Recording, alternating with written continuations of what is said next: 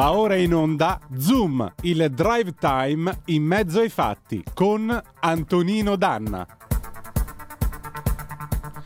Amiche e amici miei, ma non dell'avventura, buonasera! Siete sulle magiche, magiche, magiche onde di Radio Libertà. Questo è Zoom, il drive time in mezzo ai fatti. Io sono Antonino Danna e questa è la puntata di lunedì 4 aprile dell'anno del Signore 2022. Cominciamo subito la nostra trasmissione ricordandovi come sempre due cosuzze. La prima Date il sangue, perché in ospedale il sangue serve sempre, salverete vite umane, salverete il mondo intero. Secondo argomento.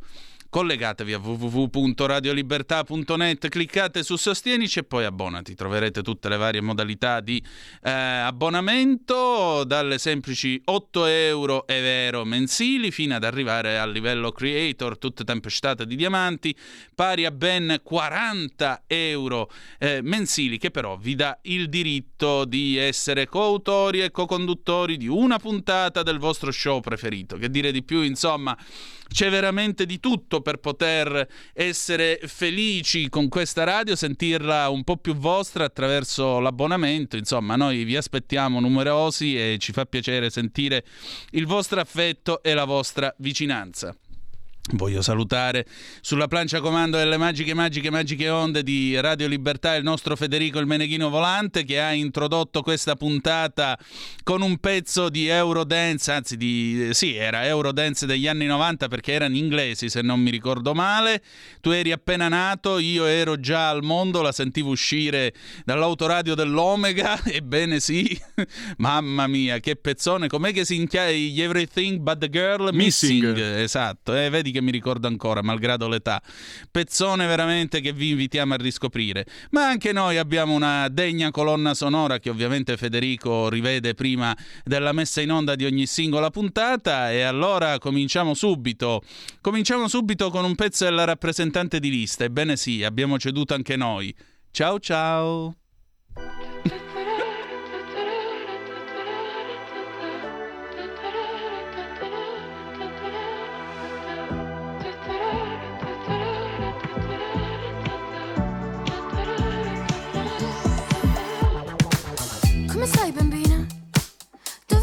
Stasera? Che paura intorno? È la fine del mondo. Sopra la rovina sono una regina. Mamma mia, non so cosa salvare. Sono pezzi, già mi manchi. Occhi dolci, cuori infranti. Che spavento come il vento. Questa terra sparirà nel silenzio della crisi ciao ti saluto con amore.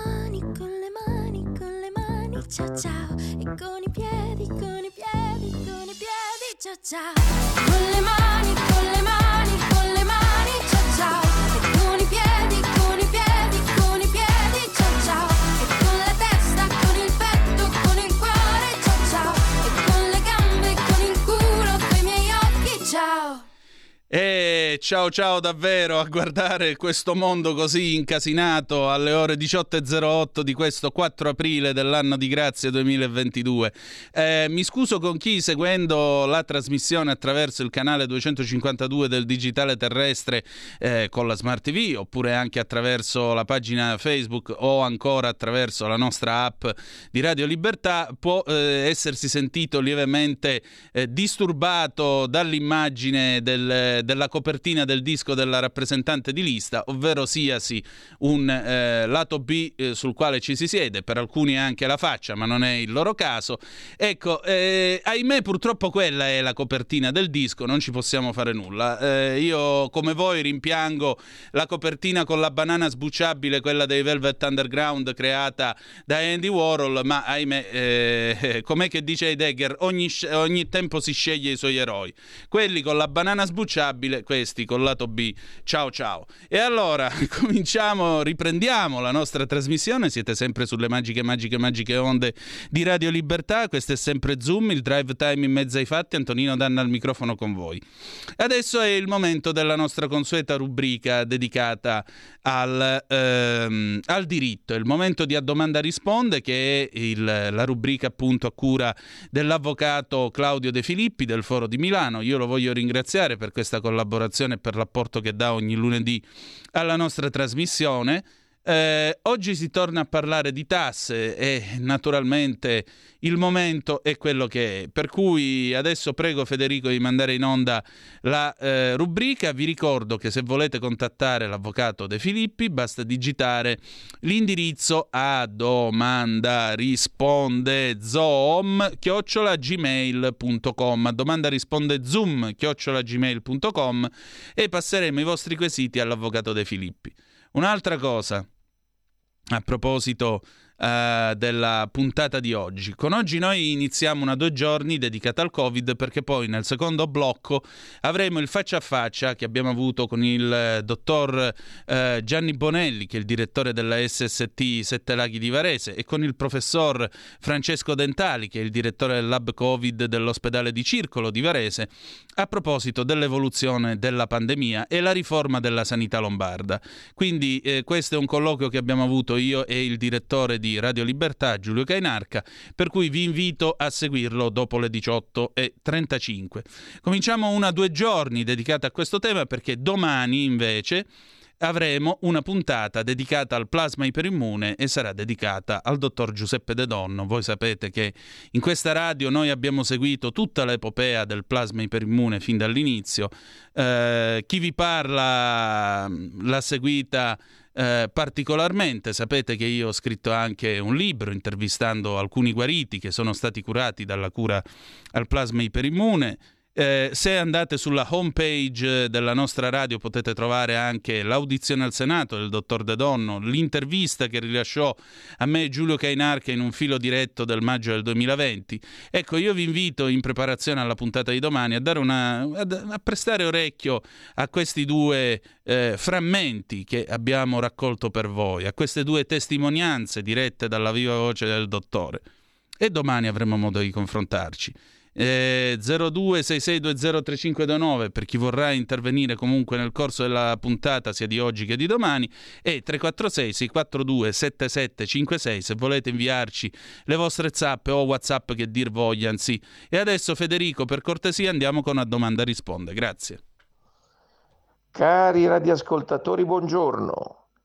Avvocato Claudio De Filippi Foro di Milano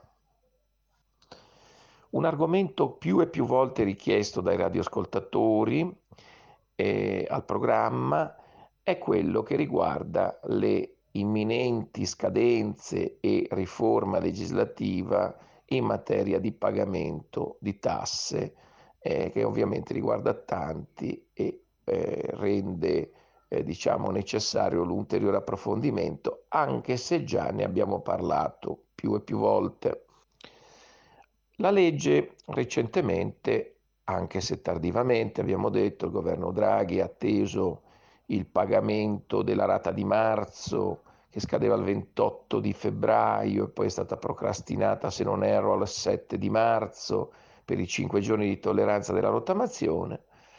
Dicevamo, il governo Draghi ha atteso l'esito di questo ulteriore pagamento per coloro che non erano già decaduti al 14 dicembre 2021.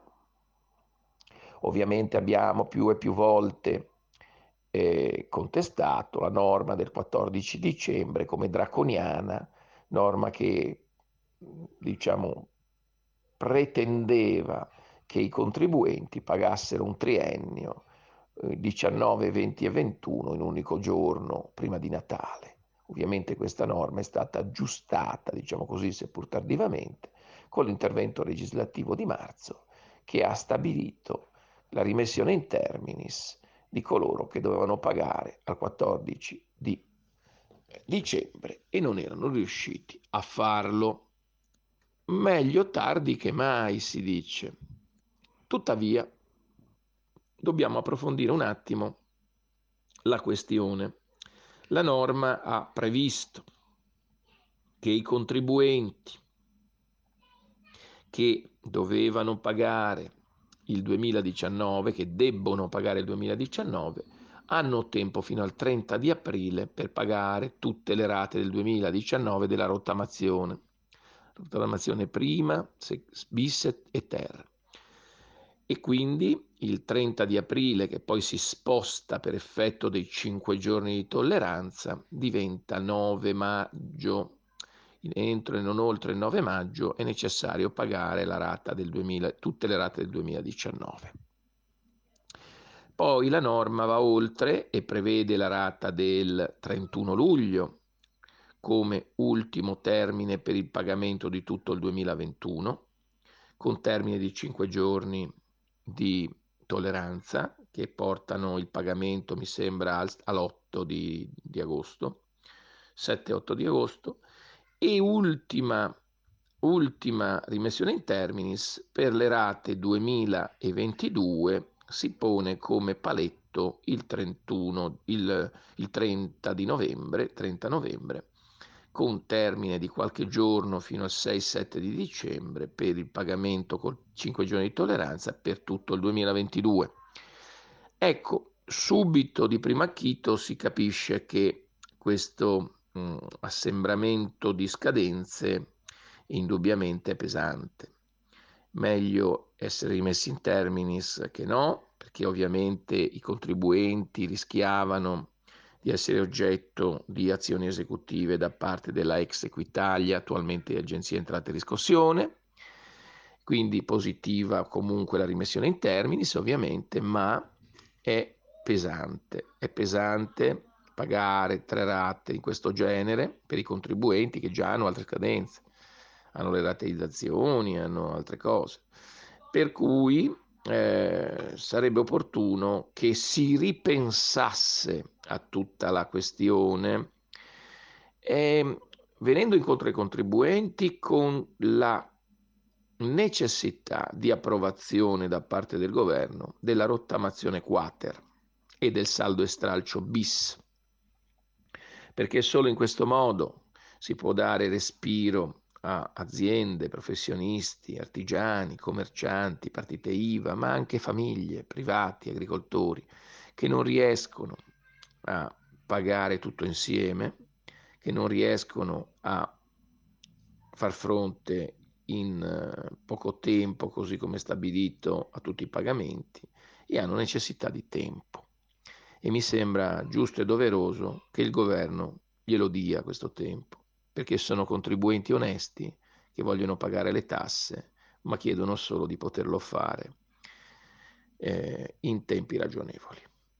Detto questo, un approfondimento adesso si impone sulla rottamazione, come richiesto da tanti radioascoltatori.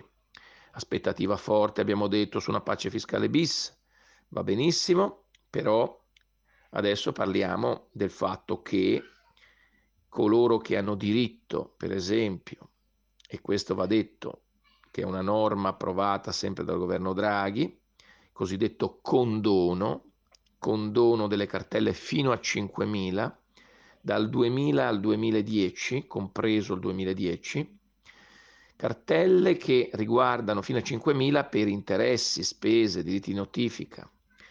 Allora, quando anche una cartella eh, sia di 20, 25, 30, 40 mila euro non conta, va visto quanti sono gli enti impositori, va diviso per ciascun ente impositore, verificato se la cartella va sotto i 5 mila.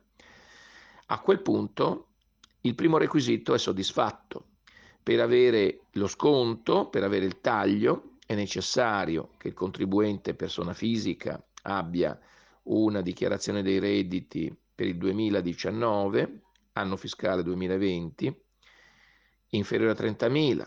Se è persona giuridica o diverso da persona fisica, è necessario lo stesso requisito sempre per lo stesso anno 2019 e pertanto anno fiscale 2020 e pertanto abbiamo chiaramente, abbiamo chiaramente la soluzione. Chi ha redditi superiori per quegli anni non può avvalersi del condono, che peraltro, diciamo internos, potrebbe far valere la prescrizione di questi crediti se sono così risalenti dal 2000 al 2010 in qualunque modo, facendo ricorso alla commissione tributaria, utilizzando sempre l'estratto di ruolo, perché l'estratto di ruolo è stato riconosciuto come utilizzabile da parte della giurisprudenza, anche, anche recente. Ma a prescindere da ciò, a prescindere da, da tutto questo, va detto che mm, c'è la necessità di anche approfondire rispetto alla rottamazione, rottamazione ter, bis e semel e i crediti che, eh, i controcrediti che il contribuente potrebbe eh, vantare. Quindi è possibile compensare, compensare eh, con eh, i crediti liquidi certi ed esigibili che devono essere attestati da un commercialista, un revisore dei conti, almeno 30 giorni prima del pagamento, e ovviamente operare la compensazione fiscale con i, cre- i debiti da rottamazione. Quindi questo è possibile ed è un metodo di estinzione dell'obbligazione. Eh, detto questo, molti radioascoltatori hanno chiesto, hanno fatto anche quest'altra domanda, ovvero se si possano trovare all'interno della rottamazione o della rateizzazione delle somme che devono essere tolte per il cosiddetto, che abbiamo detto prima, condono 2000-2010. La risposta è positiva qualora ci siano i presupposti di qui sopra che abbiamo detto sotto i 5.000 ogni cartella, sotto i 30.000 di reddito anno fiscale 2019 e, ehm, e quindi sì, si può ovviamente vedersi ridotta la rata della rottamazione, si può vedersi ridotta la rata della rateizzazione, se all'interno ci sono questi carichi ovviamente condonabili. Un'ultima considerazione appunto per la politica fiscale del governo. Abbiamo detto più e più volte che c'è molta aspettativa, c'è molta aspettativa da parte dei cittadini, dei contribuenti su scelte fiscali che ormai sono ineluttabili, sono improcrastinabili è necessaria una seconda pace fiscale. La prima va rimessa in termini, come sta facendo il governo, va permesso ai contribuenti di pagare, ormai il contratto è stato fatto, il, lo Stato deve avere i suoi soldi, ma deve permettere ai cittadini di pagare, perché se, se, c'è una guerra, se c'è una pandemia, se ci sono ancora tutti questi effetti collaterali e, e, e principali, ovviamente non è colpa di nessuno. Ma è necessario adesso pensare ad una sorta di regolamentazione e anche di organizzazione delle entrate fiscali. È chiaro che allo Stato interver- in- in- converrebbe che ci fosse una trasformazione di tutte le rateizzazioni in rottamazioni, perché questo potrebbe consentire una pianificazione delle entrate migliore e anche un, consentire dei flussi più diciamo tranquilli nel senso di poter ottenere il più possibile certo sempre con la possibilità che qualcuno non paghi sicuramente c'è sempre questa possibilità però non è che con l'alibi dell'evasore possiamo colpire tutti. Gli evasori sono pochi. Gli evasori sono pochi e non sono tutti gli italiani. Gli italiani sono persone che vogliono pagare le tasse, vogliono contribuire come giusto, ma hanno bisogno di tempo e questo tempo gli deve essere dato. Parole sante quelle dell'avvocato De Filippi quando dice gli italiani non sono tutti evasori, sono persone per bene e vogliono contribuire dando loro il giusto tempo. Viene da pensare all'immenso Ezio Vanoni, l'uomo che fu l'artefice della riforma tributaria che permise durante la ricostruzione eh, di porre le basi per quello che poi fu il boom economico degli anni 50-60, visto che nei giorni scorsi tra l'altro è venuta a mancare Maria Romana De Gasperi, la figlia del presidente del Consiglio della, della ricostruzione e ci mancherà molto la sua dignità e il legame con un'epoca nella quale, malgrado le cose fossero tutte andate male, dopo è andato tutto bene e non viceversa come adesso. E ha ragione l'avvocato De Filippi perché Ezio Vanoni disse un giorno non si sono mai visti i contribuenti mettersi con la banda in testa ad andare a pagare le tasse.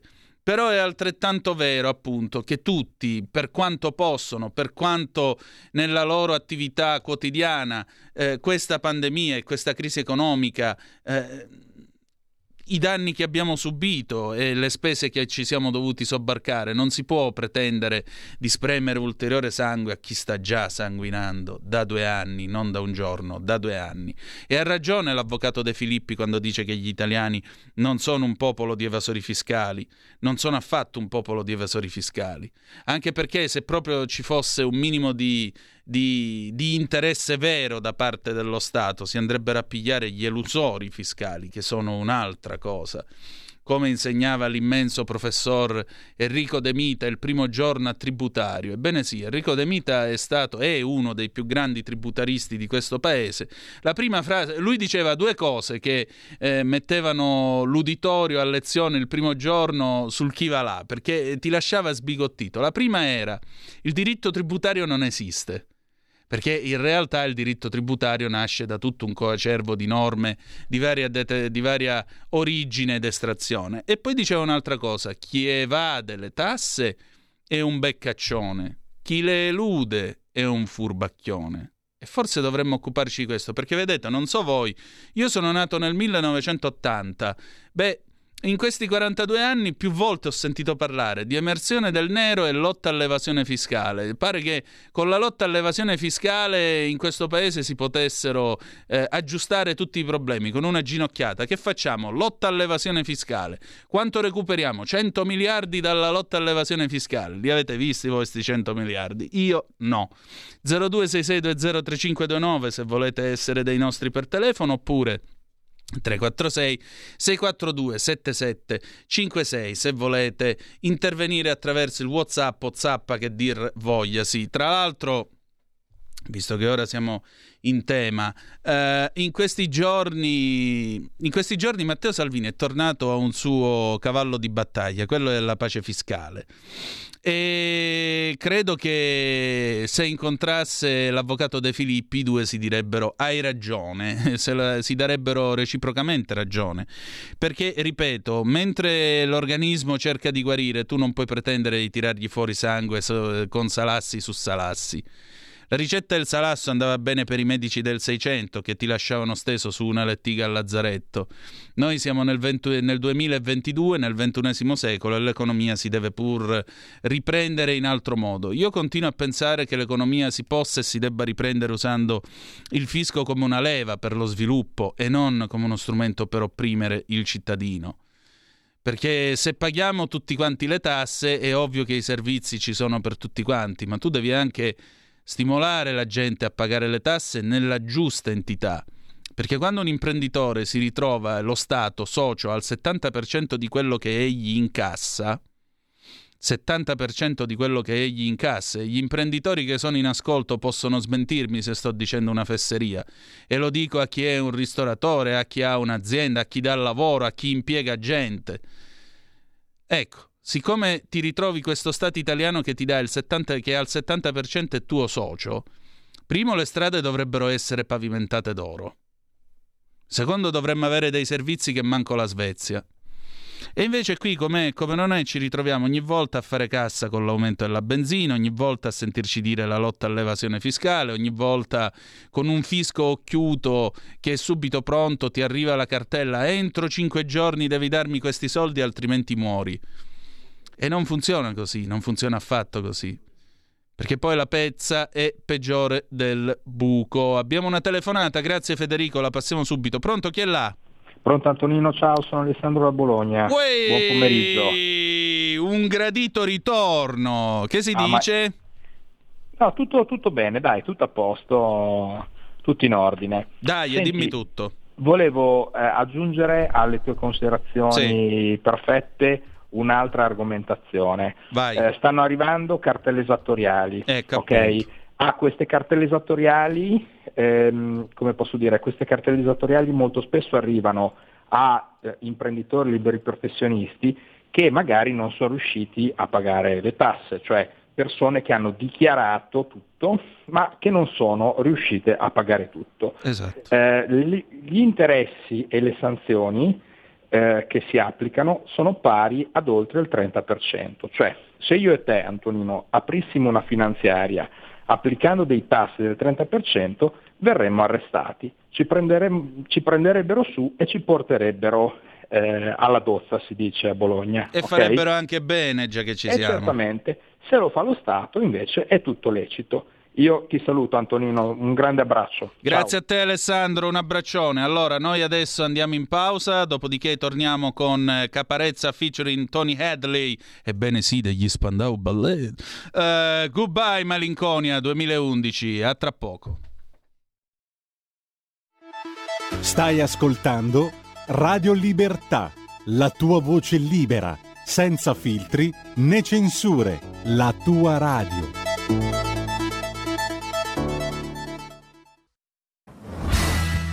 Vivo la mia vita un quarto di miglio alla volta, non mi importa nient'altro. Per quei dieci secondi io sono libero. Sulla strada della libertà con Roberto Maggi e i suoi ospiti ogni domenica a partire dalle ore 8, la tua radio.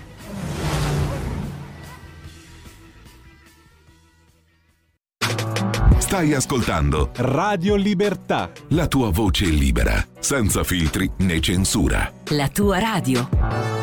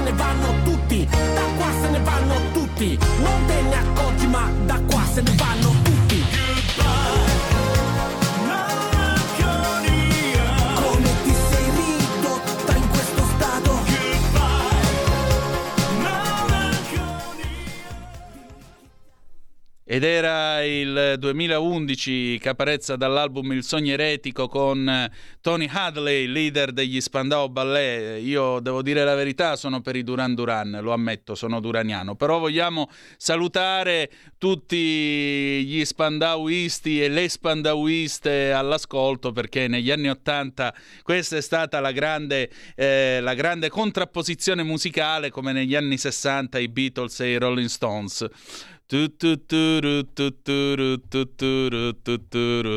Scusate, ma mi scappa Hungry Like the Wolf dei Duran Duran 1982. A proposito, sono 40 anni dalla guerra delle Falkland. Prima o poi ne parliamo una di queste sere. Eh, allora, c'era una telefonata, può essere? C'è ancora? Sì, Mauro da Reggio Emilia, ciao. Ciao Antonino. Che mi dici? Vedi, questo Stato qua ha Mm. un magazzino di circa mille miliardi di tasse non pagate. E il fatto è solo ed esclusivamente, come dice Salvini che vuole la pace fiscale, questo non serve altro che a giustificare i bilanci di enti, istituzioni, eh, cose varie che si sono costruiti in 70 anni sopra quella piccola casettina che era la Costituzione italiana, un, alve- un, un ammasso globulare pieno di cose, cioè nidi, anfratti in cui i parassiti no, ci si sono inzeccati dentro e giustamente per eh, giustificare lo stipendio che prendono a fine mese producono burocrazia, né più né meno. Il, il problema è che questo paese qua purtroppo ha, un- eh, ha tutte le istituzioni che sono del 1948, cioè il mondo si è ribaltato cinque volte, va a una velocità inspiegabile. Allora prendevi il piroscafo per andare in America, Eh. oppure se andavi con un quadrimotore a elica. È una cosa che è fuori da ogni regola di Dio e noi non potremmo andare avanti. E io ti dico solo una cosa, con quello che c'è, c'è stato come pandemia, con adesso questa guerra qua, eh, il crollo di qualunque altra cosa, il PN, PFNR, RR che eh, eh, andrà a finire esattamente in niente perché non siamo mai stati capaci di programmare i pochi fondi che ci tornavano dall'Europa, figurati questi. Per cui io ti dico, io non voglio neppure pensare, anzi sarei forse fossi un politico, un parlamentare, io a fine tra tre mesi sarei molto ma molto preoccupato perché io non so come possa andare a finire, perché gli italiani non ci ho mai creduto che si potessero ribalta- ri- ri- ribellare, però c'è una cosa, stavolta combatte dalla parte del popolo la fame, la miseria e, e la- e l'impossibilità di vivere e questo dà una forza esagerata. Eh, Mauro, tu hai messo non il dito, tutta la mano nella piaga, questo è il fatto. Quando tu, ecco, mh, ti ringrazio perché mi hai dato il rovescio della medaglia, grazie per avermelo ricordato. Quando io dico da un lato usare il fisco come leva, dall'altro c'è anche questo fatto. Tu parlavi del 48, io ricordavo giusto ora la guerra delle Falkland dell'82. Chi era il primo ministro del- dell'Inghilterra nel 1982? Margaret Thatcher.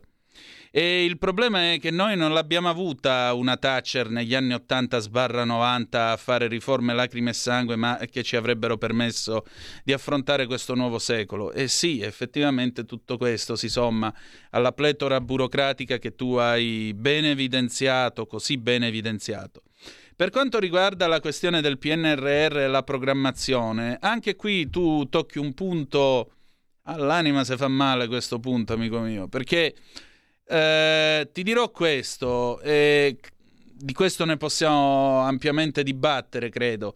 Eh, per poter, eh, per poter applicare questo PNRR occorre un piano di visione di spazio visione. Significa immaginare l'Italia dell'anno 2032. Allora io vi chiedo, questo piano può farlo un governo dentro tutti che peraltro ha ancora davanti a sé un anno scarso di attività, dopodiché se Gesù vuole la Madonna ci accompagna andiamo a votare? Lo chiedo a voi, cioè lo chiedo a tutti voi. Secondo voi, per poter decidere come sarà l'Italia di qui a dieci anni, lo può fare un Parlamento ormai arrivato alla, quasi alla fine del suo mandato con le pile scariche? Lo può fare un governo di coalizione nel quale ci sono praticamente quasi tutte le forze di quello che una volta si chiamava arco costituzionale e di conseguenza, vabbè, e poi? Mala tempora currunt temo. E infatti, come diceva il buon Capa, goodbye malinconia, chi ti ha ridotto in questo stato? Eh, lo vorremmo capire tutti quanti. Va bene, passiamo al faccia a faccia. Allora, eh, siamo ormai a due anni di pandemia, 160.000 morti e un suicida. Eh, questo dramma che ha colpito vite comuni, ha colpito esistenze tranquille che certo non si aspettavano di dover terminare in questo modo così drammatico e solitario soprattutto, che è la cosa più atroce della, della violenza rappresentata da una malattia come il Covid.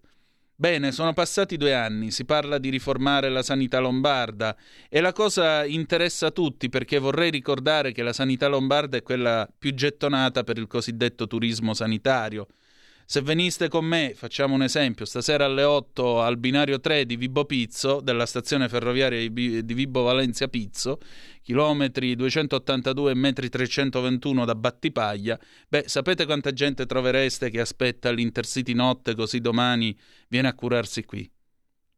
E allora, a maggior ragione, ci interessa questa riforma, perché riguarda tutto il paese e ha ricadute sul paese, visto che in altre zone di questo paese, purtroppo, la sanità non è così efficiente come dovrebbe essere.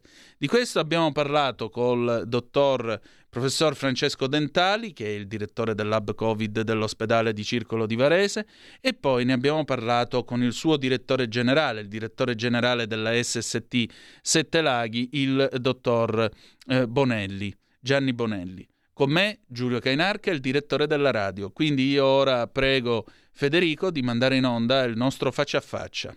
Buon ascolto. Innanzitutto, buonasera. Ho il piacere di avere con me due graditi ospiti: il direttore generale della SST Sette Laghi, il dottor Gianni Bonelli. Abbiamo poi il professor Francesco Dentali e c'è con noi Giulio Cainarchi, il direttore di eh, Radio Libertà. Ve li vado, vi vado a presentare i nostri due graditi ospiti: Francesco Dentali, 47 anni, lombardo di Luino medico, direttore del lab Covid dell'ospedale di Circolo di Varese e del Dipartimento di Medicina della SST Sette Laghi, nonché docente all'Università dell'Insubria. Durante la pandemia, per sensibilizzare il target giovanile di Varese e provincia, ha scritto malpensa24.it, la SST dei Sette Laghi, in collaborazione col Comune di Varese e l'Ufficio Scolastico Provinciale, hanno ideato il progetto La Libertà Sicura, dedicato proprio agli studenti delle scuole superiori. E in questa veste il professore è stato nostro ospite una prima volta a Zoom. Pochi giorni fa a Il Giornale il professor Dentali ha dichiarato stiamo ricoverando persone molto anziane o a cui è finito l'effetto della terza dose, ma non solo. In ospedale continuano ad arrivare ultra cinquantenni non vaccinati che hanno bisogno di ossigeno e in qualche raro caso di casco CPAP fortunatamente, grazie alle diagnosi veloci e alle terapie, riusciamo ad evitare l'aggravarsi di molti casi. Allora la prima domanda che le pongo è se siamo fuori dall'emergenza. Però voglio presentare anche il dottor Bonelli, il dottor Gianni Bonelli, piemontese di Casale Monferrato, una laurea in economia aziendale con specializzazione in economia delle pubbliche amministrazioni conseguita all'Università Bocconi a Milano, due master, una alla Bocconi e una a Pavia, sul management delle aziende sanitarie e della sanità, ha ricoperto ruoli dirigenziali nelle ASL del Piemonte dal 97 in poi, occupandosi di finanza e budget, poi ha girato la sua regione salendo di livello fino a direttore generale, Cuneo, Mondovisa, Savigliano e poi Biella. Dal 2019 è il direttore generale della SST Sette Laghi, è uno con le idee chiare perché appena una settimana fa ha dichiarato a varesenoi.it in questo dopoguerra dobbiamo tornare a occuparci di tutti i servizi con le sicure opportunità che nascono dalla riforma sanitaria e dal PNRR. Abbiamo dei finanziamenti da mettere a terra insieme alle indicazioni che ci arrivano. Ce le faremo raccontare questa sera. Benvenuta a Zoom anche a lei, dottore. Grazie. Allora, allora la, la, il quadro della situazione della sanità post-Covid. Siamo fuori dall'emergenza, come ne usciamo? Prego, professor Dentali. Ma allora, rispetto a, alla domanda sul Covid, diciamo che non siamo ancora del tutto fuori dall'emergenza, stiamo sicuramente andando meglio, nel senso che la gran parte dei pazienti che noi ricoveriamo uh, Covid positivi sono del tutto asintomatici, quindi per il Covid. Quindi c'è ancora tutta una uh, logica gestionale che va uh, mantenuta perché questi pazienti eh, devono essere isolati dagli altri pazienti. Per fortuna, o per quello che è stato fatto, la gran parte dei nostri pazienti eh, non sono più sintomatici. Io comunque approfitto anche di, di, questo momento per continuare a fare un appello. Eh, I pazienti sintomatici che noi eh, ricoveriamo sono nella gran parte pazienti non vaccinati quindi non è troppo tardi per vaccinarsi, quindi invito tutte eh, le persone che non hanno ancora fatto il vaccino, che purtroppo sono ancora un numero eh, consistente, a farlo, perché eh, prendere il Covid da vaccinati o non da vaccinati, eh, stiamo parlando di due malattie completamente diverse. Certo, chiaramente. E secondo lei perché c'è ancora gente che non si vuole vaccinare? Perché dopo 150.000 morti ancora c'è gente che parla? Si ricorda quando venne da me la prima volta che c'era quello che stava inter... quell'ascoltatore che diceva "Eh, ma io ho letto il bugiardino del, del vaccino" e lei ha risposto "Io invece la sera quando torno a casa dice io continuo a studiare dopo tutto quello che vedo al reparto, perché se me lo sono fatto io il vaccino è perché è frutto di studi, quindi me ne posso fidare". Come mai dopo 150.000 morti e due anni siamo ancora a questi discorsi, professore?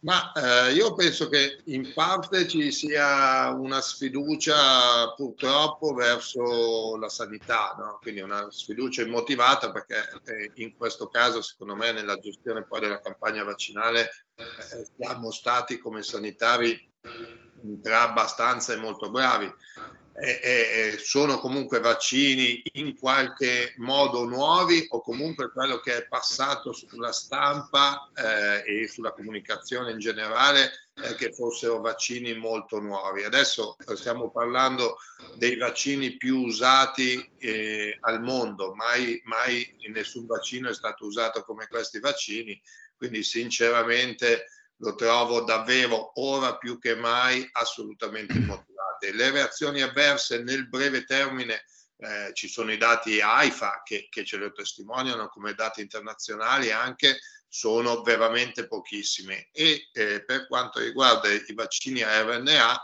sinceramente che ci siano eh, reazioni a lungo termine è grandemente improbabile. E poi c'è una questione eh, di eh, cosa ci interessa di più voglio dire, se anche avessimo qualche effetto collaterale fra vent'anni, ha detto bene lei adesso, eh, abbiamo appena affrontato una guerra con 150 160 mila morti della verità.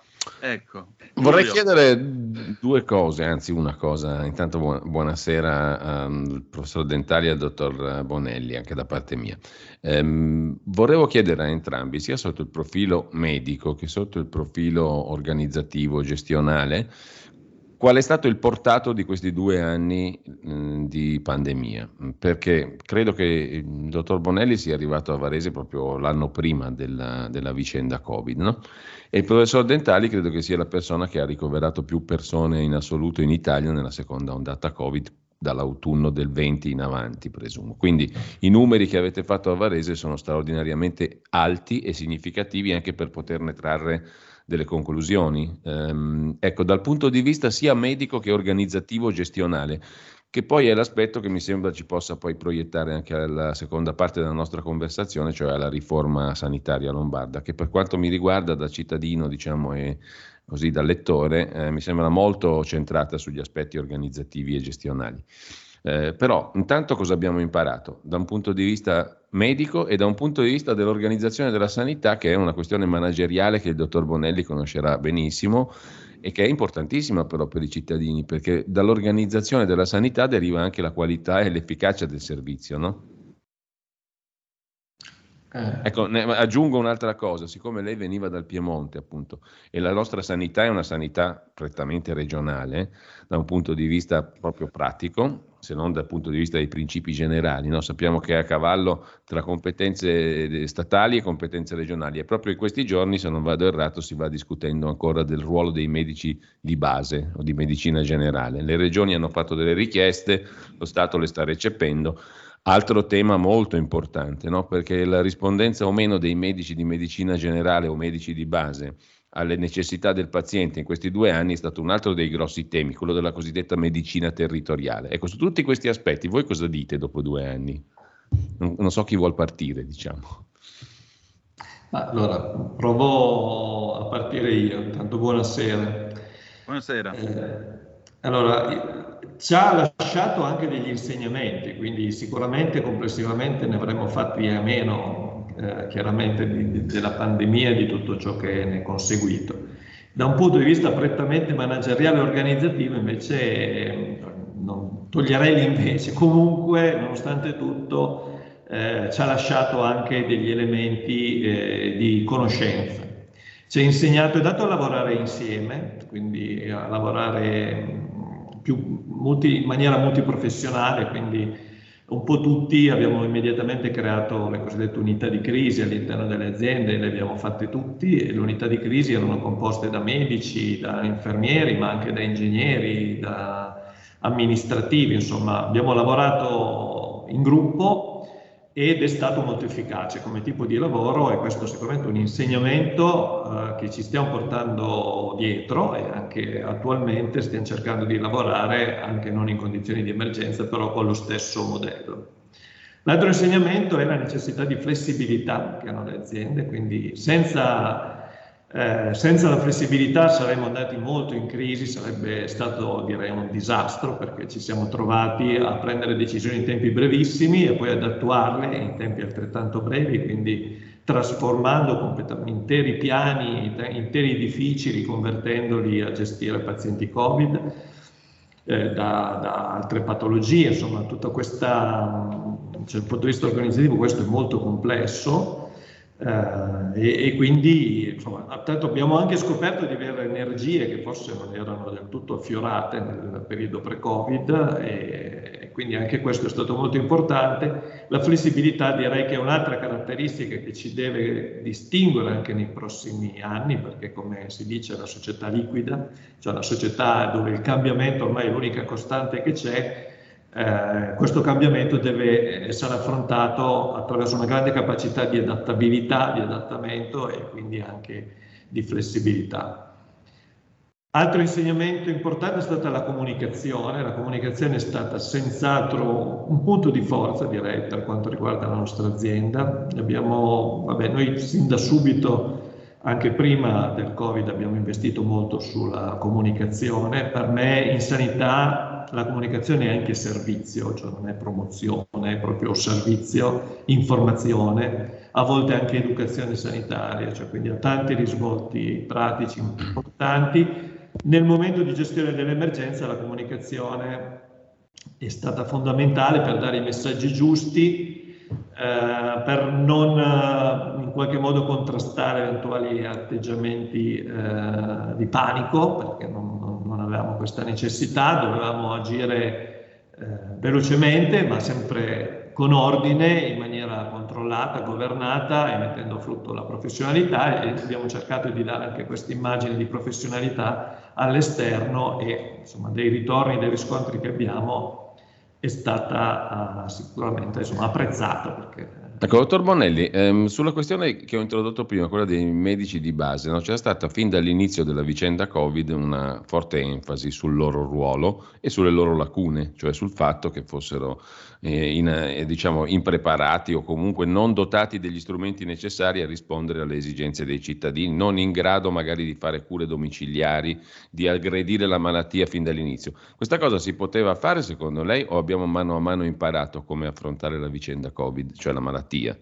E, e anche da un punto di vista organizzativo, eh, in futuro, secondo lei, un po' la, la, la, riforma lombarda va in quella direzione lì e proclama questo principio, però tra il proclamarlo e il realizzarlo, come sappiamo, c'è una bella differenza.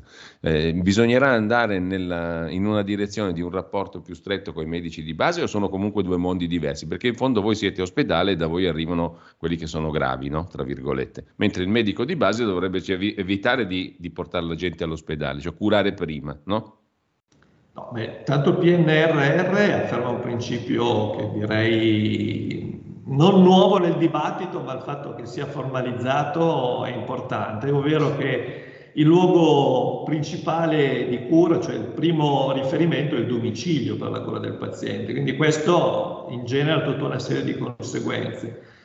Eh, senz'altro non siamo due mondi che non siamo distinti e non dobbiamo essere distinti, quindi eh, occorre ed è necessaria una forte integrazione col medico di medicina generale e la riforma lombarda da questo punto di vista sicuramente crea le condizioni per fare dei passi in avanti perché appunto il passaggio dalle cure primarie alla gestione delle ASST da questo punto di vista eh, crea appunto quelle condizioni necessarie per poi nella pratica, eh, nella pratica reale dei percorsi per creare effettivamente questo maggiore collegamento.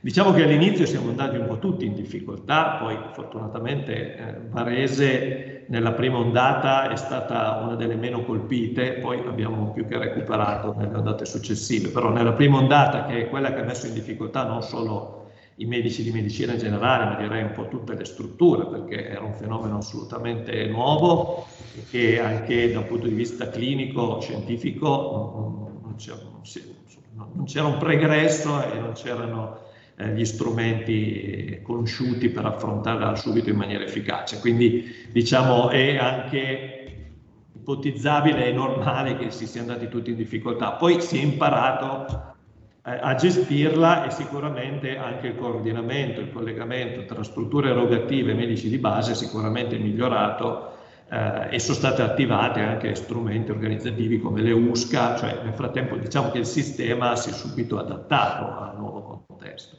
Quindi eh, la riforma da questo punto di vista a mio avviso fa un passo che io personalmente condivido, cioè che quello di eh, affidare a noi la, la gestione delle cure primarie. Ora il principio è importante ed è una condizione necessaria, dopodiché è chiaro che bisogna, come si dice, metterlo a terra e declinarlo operativamente. Noi in questa fase stiamo entrando a cominciare dal far funzionare le case della comunità. Mm. Poi ne parleremo. Mm, mm, Quindi, eh... Professor Dentali, lei cosa ha imparato in questi due anni di sostanziale rispetto alla professione sua, al suo lavoro? Ma in realtà devo dire che tutti noi abbiamo imparato tantissime cose eh, ai noi, nel senso che le abbiamo imparate eh, sul campo. Prima di tutto, essendo colpiti così tanto, eh, abbiamo lavorato soprattutto nella seconda ondata in team multidisciplinari. Devo dire che questo è stato fatto per eh, necessità ma poi ha lasciato a tutti noi eh, tanta esperienza anche in ambiti diversi, quindi essendoci specialisti che eh, provenivano da ambiti diversi, eh, che hanno dato una mano, coordinati poi da noi internisti o dagli infettivologi o dagli pneumologi, eh, diciamo che eh, questo ci ha arricchito moltissimo.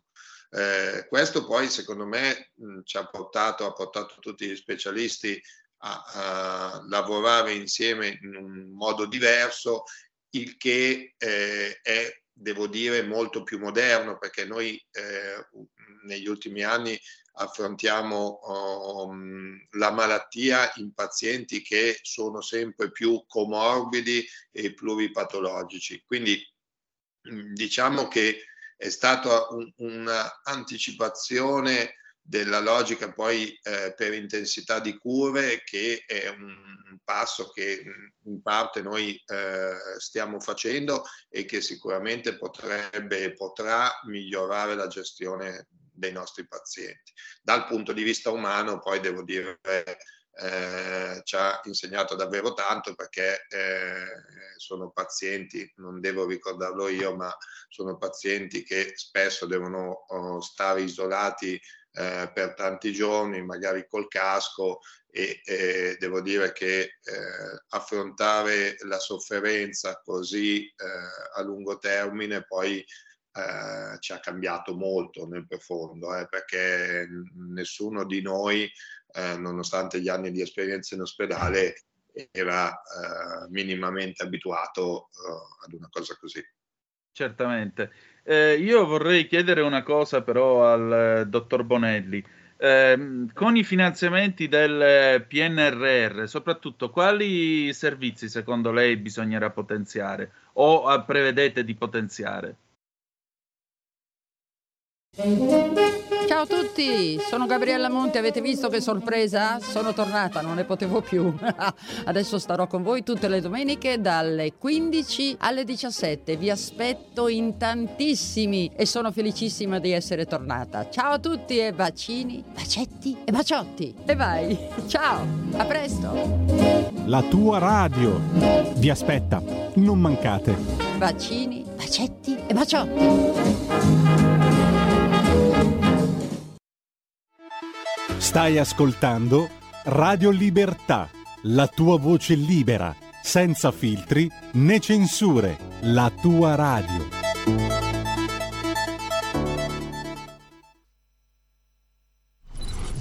Leonardo Sciascia, in quale settore della società è maggiore il peso della mafia? 1981. Dove scorre il denaro? Dove più scorre il denaro e più presente la mafia. Eh, prima la mafia era un fenomeno rurale in quanto l'agricoltura dava un reddito.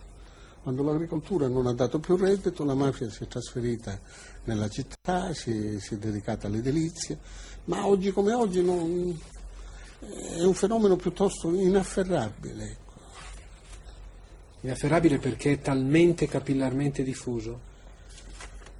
Sì, perché è diventato potere, insomma, non è una cosa che si possa distinguere come una volta, ecco. Dalla società? Dalla società, sì. è, è piuttosto indistinguibile.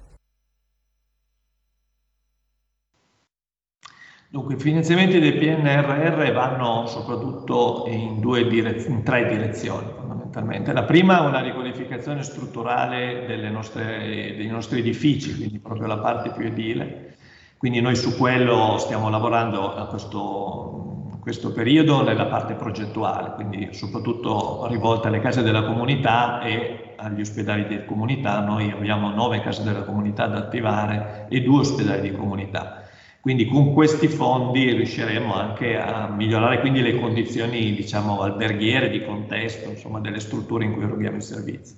La seconda linea è quella sulle tecnologie sanitarie, quindi eh, avremo la possibilità di eh, sostituire e rinnovare molte delle nostre principali e grandi tecnologie sanitarie eh, e anche su questo, insomma, qui si tratterà poi di fare le gare, da un punto di vista organizzativo è la cosa un po' meno complessa. La uh, terza linea uh, sono le tecnologie digitali, quindi la sanità digitale. Ecco, questa qui ehm, la vedo molto legata al funzionamento delle case della comunità perché il principio che il domicilio, diciamo, è il primo luogo ideale dove curare le persone potrà avvenire anche grazie, non solo, ma sicuramente anche grazie allo sviluppo della sanità digitale, delle tecnologie e delle possibilità che l'innovazione tecnologica consentiranno di fare. Soprattutto è, è fondamentale la condivisione dei dati tra tutti i professionisti che devono intervenire eh, per la cura e la presa in carico dei pazienti. Poi c'è modo da lavorare anche sui percorsi organizzativi, quindi non basta solo la sanità digitale, ma sarà importantissimo rivedere i processi, i modelli eh, organizzativi con cui noi eroghiamo assistenza. Ecco, dottor Bonelli, mi inserisco a questo punto su un'osservazione che ho fatto cadere prima, eh, eh, si riferiva al fatto che lei appunto ha una lunga esperienza anche della sanità piemontese no? e che la sanità italiana è organizzata fondamentalmente su base regionale. Fino a che punto le competenze delle regioni possono produrre un servizio migliore o peggiore? Cioè, nella sua esperienza pratica, la regione ha un peso. Questo peso in che cosa si esplica e cosa può rendere migliore o peggiore un servizio esclusivamente sulla base degli impulsi regionali e delle normative, delle, del, come dire, mh, degli input della regione. Esistono, diversi, esistono veramente 20 sistemi sanitari diversi in Italia, come qualcuno dice, criticando quella specie di federalismo sanitario, se vogliamo chiamarlo molto impropriamente così, eh, o no?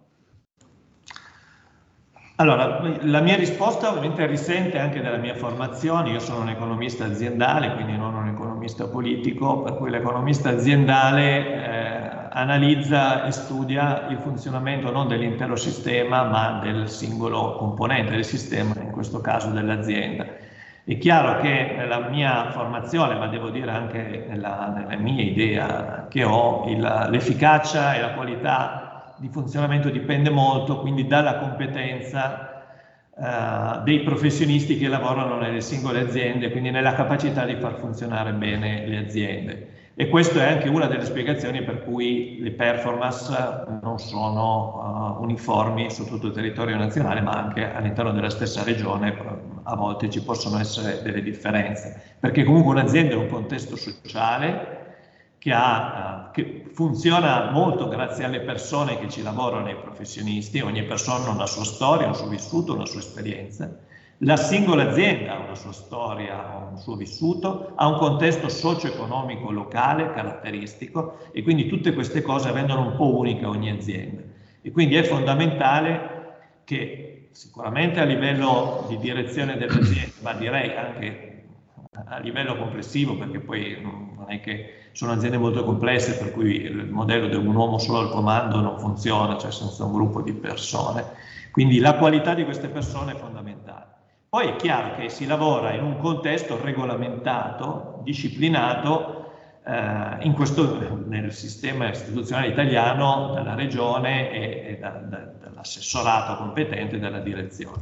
Ora è chiaro che eh, I contesti possono essere differenti, sicuramente nel Piemonte e nella Lombardia ci sono alcune differenze, eh, anche i sistemi di finanziamento in qualche modo inducono comportamenti eh, differenti, sicuramente il sistema lombardo, non è che lo dico io, ma lo dice la storia del sistema lombardo, è un sistema che eh, direi che è tra i migliori eh, come performance a livello italiano, per cui eh, sicuramente da un punto di vista istituzionale e, e dal punto di vista del governo centrale della nostra capogruppo è stato fatto in questi anni un ottimo lavoro e, e, e sicuramente non è lì, a mio avviso, eh, che sono necessari dei profondi stravolgimenti. Eh, io ritengo che con questa riforma siano stati fatti dei passaggi importanti, uno, uno citato l'ho citato mm. prima, ma poi sono le persone che declinano nella realtà queste innovazioni. Quindi le innovazioni, la cosiddetta ingegneria istituzionale,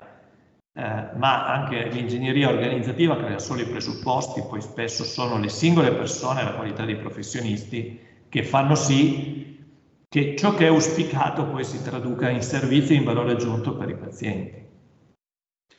Eh, io ho una domanda per il professor Dentali. Professore, ma allo stato attuale quanti pazienti ha lei ricoverati presso la sua struttura e soprattutto quando potremo dirci seriamente al sicuro fuori da questa pandemia? Quando sarà davvero finita? Allora, in questo momento noi abbiamo um, circa 55 pazienti Covid ricoverati di questi pazienti hanno sintomatologia Covid la minoranza. Quindi se eh, la domanda è, la gran parte, eh, diciamo, se la domanda è, eh, noi eh, dal punto di vista clinico eh, abbiamo uh, la, la, stessa emergenza che avevamo prima, la risposta è sicuramente no. Eh, e verosimilmente non l'avremo più. Quindi io spero che eh, la portata eh, che ha avuto l'emergenza Covid negli ultimi due anni non si ripeta eh, minimamente. Dal punto di vista organizzativo, eh, penso che diciamo un'emergenza o comunque un cambiamento organizzativo rimarrà comunque necessario fino a che non saremo in grado eh, di avere tecniche di diagnosi ancora eh, più precoce e eh, non avremo una copertura vaccinale persistentemente molto alta e non avremo poi una copertura vaccinale che sia in grado di durare ehm, insomma, per un tempo più lungo rispetto alla, ai vaccini che abbiamo attualmente in uso. Capisco. Giulio.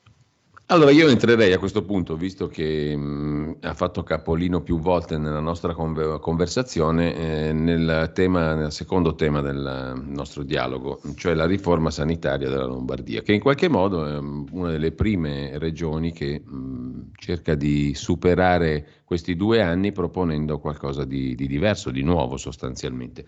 Adesso io la riassumo brevemente eh, e mi correggeranno il dottor Bonelli e il professor Dentali, però gli scopi, mi pare di aver capito, della riforma sanitaria lombarda sono appunto quelli di rafforzare la medicina territoriale, quindi eh, potenziare l'assistenza domiciliare a casa appunto dei, dei, dei cittadini, dei pazienti, precisare le competenze dal punto di vista organizzativo e gestionale fra ATS, ASST, assessorato, eccetera, eccetera. Um, le ATS sono le vecchie ASL sommariamente, le ASST sono le vecchie aziende ospedaliere, se non vado errato, per capirci, e istituire mh, queste cose nuove che sono i distretti, le case di comunità, gli ospedali di comunità, le centrali operative territoriali, più um, assunzioni e la nascita anche della figura dell'infermiere di famiglia.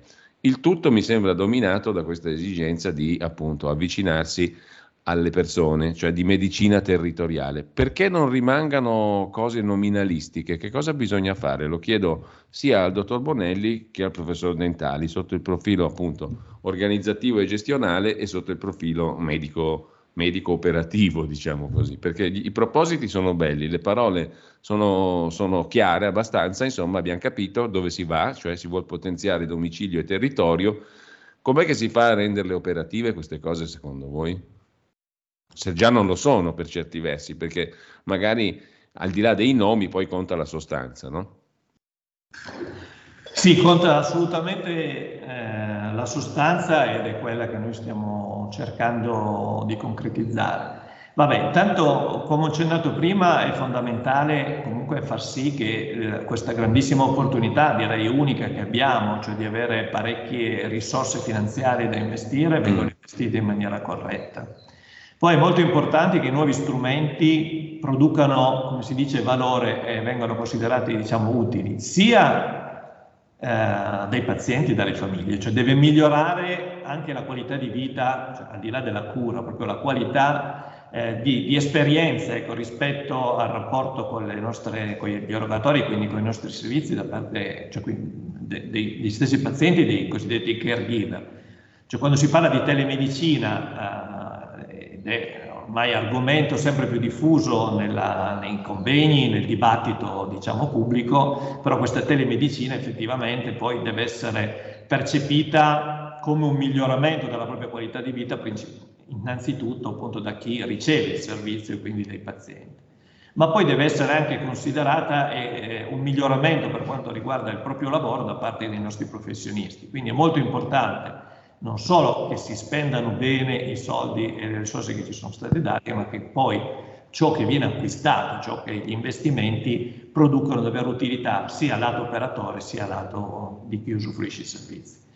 Dopodiché eh, l'altra cosa fondamentale è che ci sia questa collaborazione, questa sinergia tra il medico di base, che comunque rimane l'interlocutore fondamentale per, per i pazienti, deve indirizzare, colui che lo conosce di più, che quindi conosce la sua storia clinica ma maggiormente, deve essere coinvolto, quindi dobbiamo attivare questi meccanismi organizzativi con cui il medico mm. di base è strettamente correlato con i nostri specialisti. Dottor Bonelli, cosa significa in concreto case di comunità eh, o piuttosto che ospedali di comunità? Cosa cambia? Allora, cambia la casa della comunità vuol dire all'interno di uno stesso edificio fisico mettere più servizi eh, che vanno a rispondere a bisogni spesso contemporaneamente presenti a un paziente che ha un problema di tipo sanitario. Spesso non c'è solo un problema di patologia, ma c'è un problema anche sociale e quindi di assistenza che va a rispondere a bisogni diciamo più di tipo socioassistenziale, c'è la necessità magari di, di richiedere degli ausili protesici, cioè c'è una necessità di attivare una serie di servizi che a volte o anche spesso in alcune situazioni sono erogati da soggetti differenti in posti differenti. Una casa della comunità vuol dire mettere all'interno di un edificio ben identificato all'interno di una comunità tutti questi servizi e qui è importante però anche l'integrazione e la sinergia con gli enti locali, non solo con i medici di base, proprio per far sì che il paziente o a seconda delle situazioni i propri familiari o amici comunque di care, i caregiver trovano all'interno di un unico spazio fisico più servizi in modo per facilitargli anche la vita e la propria qualità di vita. Ovviamente non è solo quello, è anche uno spazio dove attivare quelli che citava prima lei, questi strumenti organizzativi che dobbiamo attivare, ad esempio la centrale operativa, cioè la centrale operativa cos'è? Una specie di, una sorta di cabina di regia all'interno della casa della comunità dove si fa la prima accoglienza, si capisce di cosa ha bisogno la famiglia, il paziente, lo si indirizza e si attivano tutti i servizi eh, necessari, quindi dalla, dall'assistenza domiciliare all'infermiere di famiglia, si prenota l'ambulatorio specialistico, cioè si aiuta a inserire il paziente all'interno del nostro sistema di servizi. Quindi la casa della comunità va a rispondere a questi bisogni di connessione, di facilitazione e poi di presa in carico in generale. L'ospedale della comunità invece è una struttura più simile a un reparto, tanto per utilizzare un termine eh, più semplice, comunque eh, è una struttura residenziale, come diciamo noi, gestita principalmente dagli infermieri, quindi va a rispondere più a bisogni assistenziali, quindi sono pazienti. Ricoveri brevi. Sono ricoveri brevi, eh, quindi non superiori a, al mese, dove è soprattutto il ruolo dell'infermiere il ruolo principale perché si va a rispondere a bisogni più di tipo assistenziali, riabilitativi, cioè un periodo di tempo che serve per mettere nelle condizioni il paziente che non ha più bisogno di un'assistenza specialistica perché questa è già stata fornita nei momenti eh, antecedenti e che non può però magari per varie ragioni tornare ancora a domicilio perché non ha ancora quella sufficiente autonomia per tornare a domicilio, magari perché non ha a, casa una famiglia che lo può seguire come necessiterebbe e quindi in questo periodo si cerca di, ecco, di, creare quelle condizioni per poi rimandarlo a casa. Ecco, sono previsti anche gli ambulatori territoriali, no? eh, una, queste nuove strutture destinate ai medici di base ehm, e che dovranno anche loro curare i malati cronici. Eh, io domando sia a lei, dottor Bonelli, sia al professor Dentali chi andrà a fare cosa, perché io devo dire, devo confessare che cercando di capire i contorni della riforma mi sono un po' perso poi, mi sono perso diciamo nel, nel chi fa cosa. Eh, quindi chi farà cosa e, e c'è bisogno di nuovo personale? Eh, io ho letto che è in corso anche una, una sorta di, di, contrapposizione tra Stato e Regioni in questi giorni su chi dovrà assumere i medici di medicina generale, per esempio, chi dovrà fare le assunzioni, le fa la Regione, le vuole fare lo Stato. Cioè, il problema, anche semplicemente tornando all'ambito regionale di applicazione della riforma di cui stiamo parlando, cioè la Lombardia, chi farà cosa e ci sarà bisogno di nuove competenze, di nuove risorse, di assunzioni? No, allora, ehm più che di nuove competenze... Di... No, vabbè, allora, intanto per noi, cioè più che di ambulatori territoriali, all'interno delle case comunità ci sono mm. una serie di servizi. Ecco, per esempio, la, la, vostra SST già, ovviamente si è già mossa e già si sta muovendo in questa direzione. Cosa sta facendo per, per capirci, diciamo, e per, per, farlo capire a chi non, non, si occupa quotidianamente della gestione della sanità, ma, ma al cittadino che sta dall'altra parte?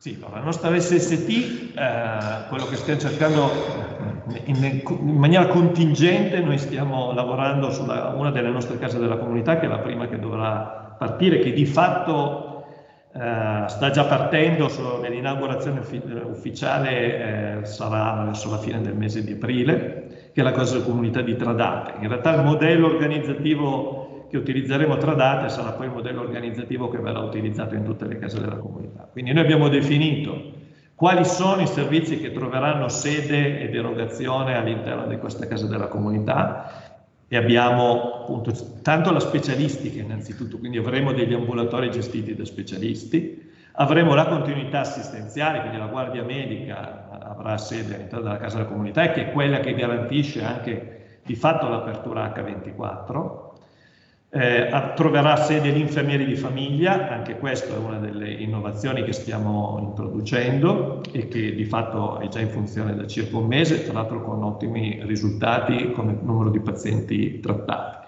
Troverà sede il consultorio familiare, troverà sede l'assistente sociale, ci sarà lo sportello di scelta e revoca del medico, lo sportello di prenotazione delle prestazioni ambulatoriali, la centrale operativa, appunto quella cabina di regia di cui parlavo prima, e poi eh, stiamo discutendo, stiamo riflettendo con i medici di base del territorio proprio per avere anche la loro presenza all'interno di, di, di questo ambito organizzativo perché ritengo che sia fondamentale. Tutto questo ovviamente non è che va a sostituire l'attività del medico di base nel proprio studio eh, che, che, per i propri assistiti, eh, ma va ad aggiungersi a quell'attività, un'attività che noi vorremmo in stretta correlazione con lo specialista, cioè avere anche nello stesso spazio fisico insieme specialista eh, e medico di base e attività di diagnostica, ecco perché è molto importante che ci sarà anche l'attività di diagnostica, consentirà insomma, di, sicuramente tanto di accorciare i tempi di, di diagnosi, di consulto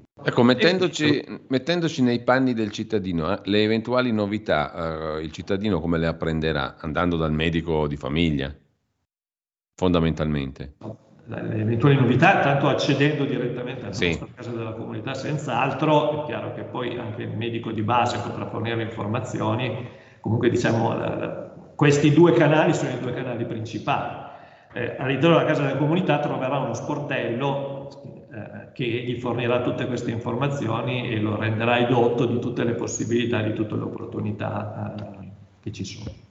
Professor Dentali, per lei cosa cambia con quello che prospetta la riforma sanitaria lombarda dal suo punto di vista? Ma, ehm, allora, diciamo che per noi in realtà è, è un'occasione, nel senso che la uh, riforma sanitaria lombarda è una persecuzione anche di tutta la parte di presa in carico del paziente cronico.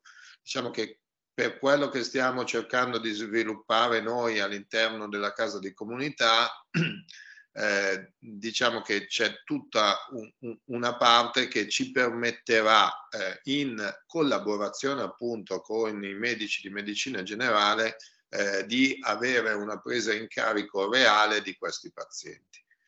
Perché dico questo? Perché, eh, come dicevo prima, quello che vale per eh, l'ospedale poi vale anche per tutta la parte territoriale. Noi abbiamo dei pazienti che ormai, eh, a parte la patologia prevalente, hanno una serie infinita di copatologie. No? Quindi la casa di comunità è un grande punto di incontro, un grande punto di incontro di eh, vari specialisti e vari specialisti con i medici di medicina generale quindi diciamo che io penso che, che sia una, davvero una grande opportunità perché eh, potrebbe portarci ad una visione eh, più olistica del nostro paziente. Quindi eh, sono ottimista perché penso che questo possa poi eh, portare ad un miglioramento della cura dei nostri pazienti, perché eh, immaginiamo il viaggio di un paziente pluripatologico, va da un singolo specialista, poi torna dal medico di medicina generale, poi va dal secondo specialista che chiede un terzo specialista, che chiede un quarto specialista, che chiede degli esami.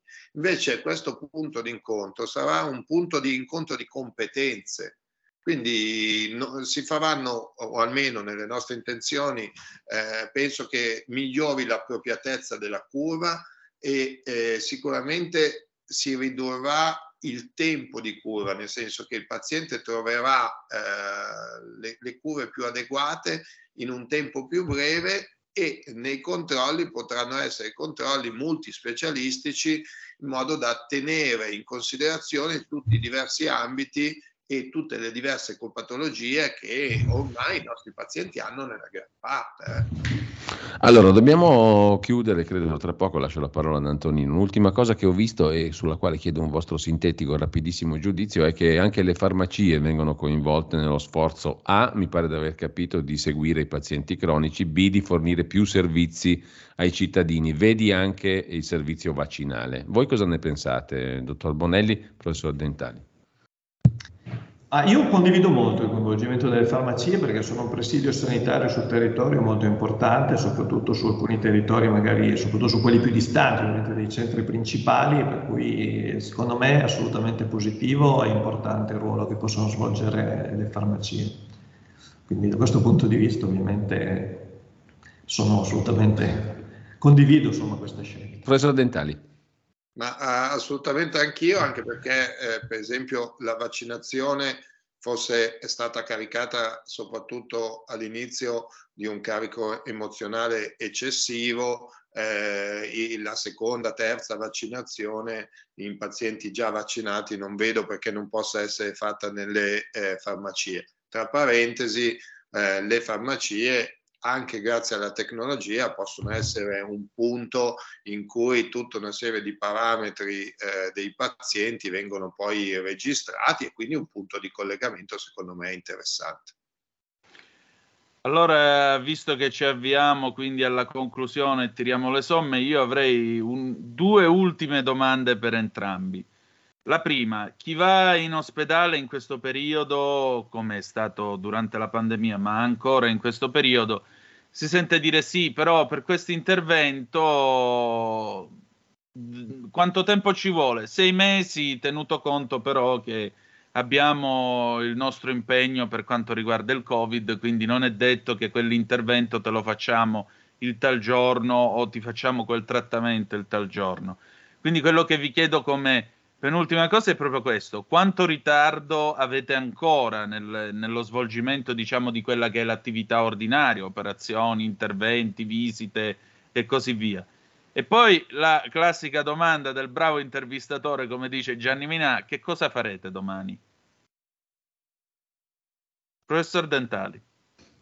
Ma allora, per quanto riguarda la questione degli interventi, così come lo screening, eh, è stato vero, e però adesso diciamo che c'è tutto un programma eh, regionale finalizzato al recupero di tutte queste prestazioni. Quindi io spero che noi eh, non solo recupereremo eh, tutti gli interventi che dobbiamo fare, ma dobbiamo anche recuperare, e lo stia, stiamo iniziando a farlo, anche tutta la parte diciamo di screening che mi sembra fondamentale. Quindi noi dobbiamo tornare ad avere una diagnosi più precoce delle malattie per poter curare eh, i nostri pazienti meglio. Questo è eh, nell'ordine delle cose. Eh, stiamo aumentando l'attività chirurgica, stiamo attiv- aumentando l'attività ambulatoriale proprio per recuperare tutta questa parte.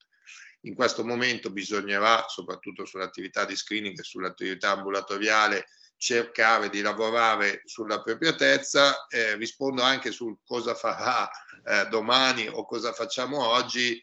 Eh, quello che abbiamo fatto nell'ultimo periodo, cioè stiamo cercando di guardare eh, sempre un passettino avanti perché eh, bisogna essere pronti a eh, tutto quello che eh, succede e che succederà e quindi l'unico modo è l'organizzazione e la programmazione, cosa che eh, io eh, da direttore di dipartimento cerco di fare in maniera diciamo micro, però anche quella, la micro organizzazione aziendale dipartimentale penso che e la micro programmazione penso che sia fondamentale per non farsi trovare in problema. Ecco, dottor Monelli, alla prima domanda di Antonino aggiungo una coda. Come siamo messi a liste d'attesa a Varese? Allora, siamo messi, ovviamente Varese bisogna tener conto che eh, parte la prima ondata, sulle ondate successive purtroppo siamo stati tra quelli più colpiti, quindi è chiaro che i pazienti Covid eh, assorbono molte risorse perché sono pazienti complessi e quindi soprattutto a livello di personale, anche da, soprattutto di assistenza direi, ehm, hanno richiesto un impegno eh, che è stato sicuramente eroico da parte loro, ma dal punto di vista organizzativo un impegno che ha assorbito risorse unitamente anche a una campagna vaccinale che è andata bene, però insomma, anche quella è stato uno sforzo organizzativo importante. Stai ascoltando Radio Libertà. la tua voce libera, senza filtri né censura. La tua radio.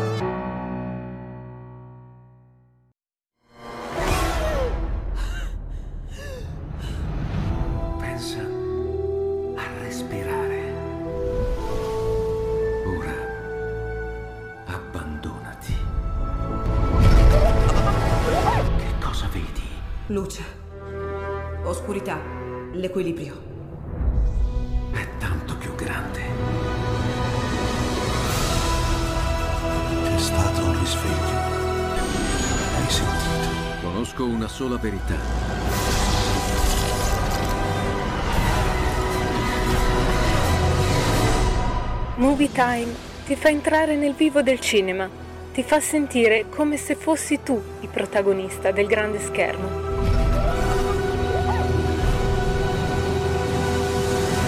Ogni sabato dalle ore 16. Un nuovo modo per sostenere la tua radio. Visita radiolibertà.net. Ti basta un clic e potrai versare il tuo contributo volontario direttamente online. Potrai donare con ogni tipo di carta di credito, anche prepagata. Ti aspettiamo online su radiolibertà.net. Sostieni la tua radio con il tuo contributo volontario. Radio Libertà. La tua radio. Diamo voce alla nostra gente. Teniamo anche conto che siamo in un contesto eh, dove ci sono proprio carenze in alcune figure professionali, sia medico-specialistiche, sia in questo momento, almeno per noi, è la, la criticità principale, infermieristiche. Quindi al di là delle risorse a disposizione, che comunque sono state presenti, non sono mancate con le risorse economiche da parte eh, di regione, però poi non basta avere le risorse, bisogna trovare anche i professionisti e eh, su questo siamo un po' in difficoltà perché non riusciamo a trovare tutte le professionalità che ci servono. Quindi tutto ciò premesso però di cui mm-hmm. piccoli, di cui dobbiamo tener conto, allora abbiamo spazi, eh, dobbiamo sicuramente migliorare sulla specialistica, cioè quindi sulle prestazioni ambulatoriali, sulle prestazioni diagnostiche, su questo sicuramente eh, insomma, ci sono problemi, al Varese sono problemi effettivamente che si trascinano un po' nel tempo e non sono solo emersi ora dopo il Covid. Diciamo che il Covid sicuramente ha aggravato un po' alcune situazioni. Sulla parte chirurgica bisogna intanto dire che sulla chirurgia oncologica noi siamo riusciti eh, a non sospenderla mai del tutto, l'abbiamo ridotta nei periodi più, di, di crisi più acuta, eh, abbiamo cercato però di mantenerla anche soprattutto nelle ultime ondate. Eh, quindi diciamo sulla parte oncologica siamo riusciti a rimanere sempre su tempistiche diciamo accettabili. Siamo un po' più indietro sulle altre patologie, ma abbiamo, peraltro Regione ci ha dato un obiettivo in questo senso, ma al di là diciamo, degli obiettivi, siamo fortemente impegnati a ripristinare tutta la, la, la, la capacità produttiva, anche se non è un bel termine, diciamo, il numero di sedute diciamo, chirurgiche che avevamo ante Covid, anzi eh, stiamo cercando di aumentarle rispetto al 2019, che è l'ultimo anno prima della pandemia. Quindi il nostro obiettivo è che dal 1 aprile eh, di avere almeno un 10% in più di attività chirurgiche rispetto al 2019. Questo incremento ci consentirà di recuperare in fretta il tempo perso. La stessa cosa ce lo siamo dati come obiettivo anche sulle attività ambulatoriali, quindi sulle prestazioni ambulatoriali. È un obiettivo molto sfidante e la complessità della sfida è data proprio da quello che dicevo prima, cioè dal fatto, vabbè, a parte che sono stati due anni molto molto impegnativi per il nostro personale, quindi questo ce lo dobbiamo eh, anche eh, ricordare. Però poi c'è un po' questa difficoltà nel recuperare le, le professionalità infermieristiche. Noi a Varese abbiamo questa complicazione data dalla, uh, dalla, vicinanza alla Svizzera, quindi la Svizzera in questo momento sta, è una fonte di attrazione per i nostri professionisti importante, principalmente ritengo per questioni stipendiarie. Ecco, gli stipendi in Svizzera sono molto più alti dei nostri e soprattutto per chi poi riesce a viaggiare e quindi rientrare in Italia la sera, quindi è chiaro che è un vantaggio. Quindi noi rispetto ad altri territori abbiamo questa ulteriore complicazione. Però stiamo per assumere in questi giorni, abbiamo completato le procedure assuntive degli infermieri, quindi stanno proprio per partire le lettere di assunzione e quindi confidiamo di riuscire ad assumere tutti gli infermieri che servono per completare il quadro programmatorio che ci siamo dati. Perfetto, allora io voglio ringraziare tutti voi del vostro tempo, della vostra disponibilità, quindi ringrazio il dottor Gianni Bonelli che è il direttore appunto generale della SST Sette Laghi, ringrazio il professor Francesco Dentali che dirige appunto l'hub eh, Covid dell'ospedale di Circolo in quel di Varese e Giulio Cainar, che è il direttore di Radio Libertà. Grazie, Grazie, per essere stati con noi questa sera. Grazie a voi, buonasera. Grazie a voi. Cose dell'altro mondo, la rassegna stampa estera di Zoom e riprendiamo la linea avviandoci alla parte finale della nostra trasmissione. Siete sempre sulle magiche, magiche, magiche onde di Radio Libertà. Questo è sempre Zoom, il drive time in mezzo ai fatti. Antonino Danna al microfono con voi. Apriamo subito la nostra rassegna stampa internazionale con la BBC. Eh, Biden chiede che eh, Putin sia processato per crimini di guerra a proposito delle uccisioni di civili. Sapete che la scoperta della fossa comune a Bucia e le testimonianze che ne sono seguite, con il rimpallo tra Russia e Ucraina di responsabilità, con i russi che dicono si tratta di fake news, mentre gli ucraini accusano eh, i russi di essere autori di, questo, di questa strage, beh, naturalmente ha spinto il presidente americano a parlare di processo per crimini, ehm, per crimini di guerra nei confronti di Putin. Vorrei capire com'è che si potrà celebrare un processo simile contro un capo di Stato che è al momento nell'esercizio delle sue funzioni. In ogni caso, la BBC ci dice che ci riporta le parole di Paolo Gentiloni. Ebbene sì, perché abbiamo saputo, dice la BBC, della possibilità di ulteriori sanzioni contro la Russia in risposta alla scoperta di uccisioni di civili nell'Ucraina settentrionale. Le nuove sanzioni europee potrebbero includere delle misure che colpiscano il settore dell'energia russa, secondo il commissario europeo per l'economia Paolo Gentiloni. Non c'è, abbiamo tutte le opzioni sul tavolo e credo che questo sia più vero adesso che prima, più vero che mai. Lo ha dichiarato prima di un incontro con i ministri delle finanze dell'Eurozona per discutere appunto possibili nuove mh, mm, sanzioni. Poco prima il presidente francese Emmanuel Macron ha chiesto ulteriori sanzioni che colpiscano le esportazioni di carbone e petrolio russo, dicendo alla stampa francese che c'erano chiari indizi di crimini di guerra. Non ha menzionato l'idea di colpire il gas russo perché questo riguarda il 40% delle importazioni di gas naturale eh, dell'Unione Europea circa. Ecco, la BBC pubblica anche questo specchietto che dice da dove, arriva, da dove arrivano le importazioni di gas naturale dell'Unione Europea. Norvegia 16,4%, Russia 35,1%, Qatar 6,8%, Nigeria Nigeria 4,8%, Trinidad e Tobago niente di meno 1,3%, Stati Uniti d'America 6,5%, Algeria 7,7%, Regno Unito 3,2%. Questi dati sono elaborati eh, sulle importazioni da paesi non UE nel 2020. Andiamo a vedere adesso l'NPR, la radio pubblica americana. Gli Stati Uniti d'America chiedono la sospensione della Russia dal Consiglio ONU per i diritti umani. La partecipazione della Russia al Consiglio ONU per i diritti umani, dichiara l'ambasciatore mm, statunitense alle Nazioni Unite, è una farsa. Eh, molte truppe russe hanno lasciato l'area attorno a Kiev, lasciando dietro di loro degli edifici in rovina e dei corpi che giacciono per le strade delle città. Vediamo che cosa appunto scrive la NPR, la radio pubblica americana. Le truppe russe se ne, sono sta- se ne sono ormai quasi del tutto andate via, lasciando delle scene di devastazione. Eh, edifici Condomini ormai rasi al suolo, tombe, eh, sepoltu- sepolture di massa e dei corpi che si trovano a giacere negli, ne, per le strade. L'Ucraina ha aperto un'investigazione, un'inchiesta, ma alcuni testimoni sono a quanto pare così traumatizzati che sono fisicamente incapaci di parlare. Inoltre oggi c'è stata questa richiesta appunto da parte eh, dell'ambasciatore americano all'ONU che ha dichiarato che la partecipazione della Russia al Consiglio per ONU per i diritti umani è una farsa. Poi ancora molti leader eh, internazionali, molti leader del mondo eh, stanno utilizzando la parola genocidio per descrivere le azioni compiute dai russi in Ucraina e il segretario di Stato Anthony Blinken ha dichi- americano ha dichiarato che che gli Stati Uniti d'America stanno conducendo un'inchiesta su possibili accuse sul sospetto di crimini di guerra.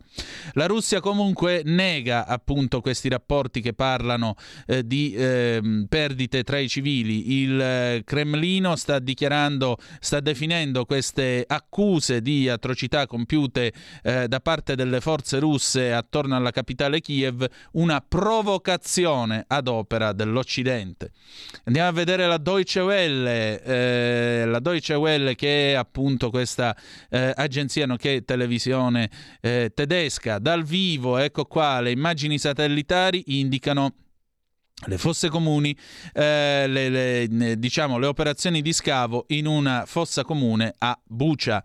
Le immagini satellitari mostrano lo scavo di una trincea, appunto di questo fossato, eh, attorno a una chiesa dove è stata trovata una eh, sepoltura di massa dopo che le forze russe si sono ritirate dalla città di Bucia.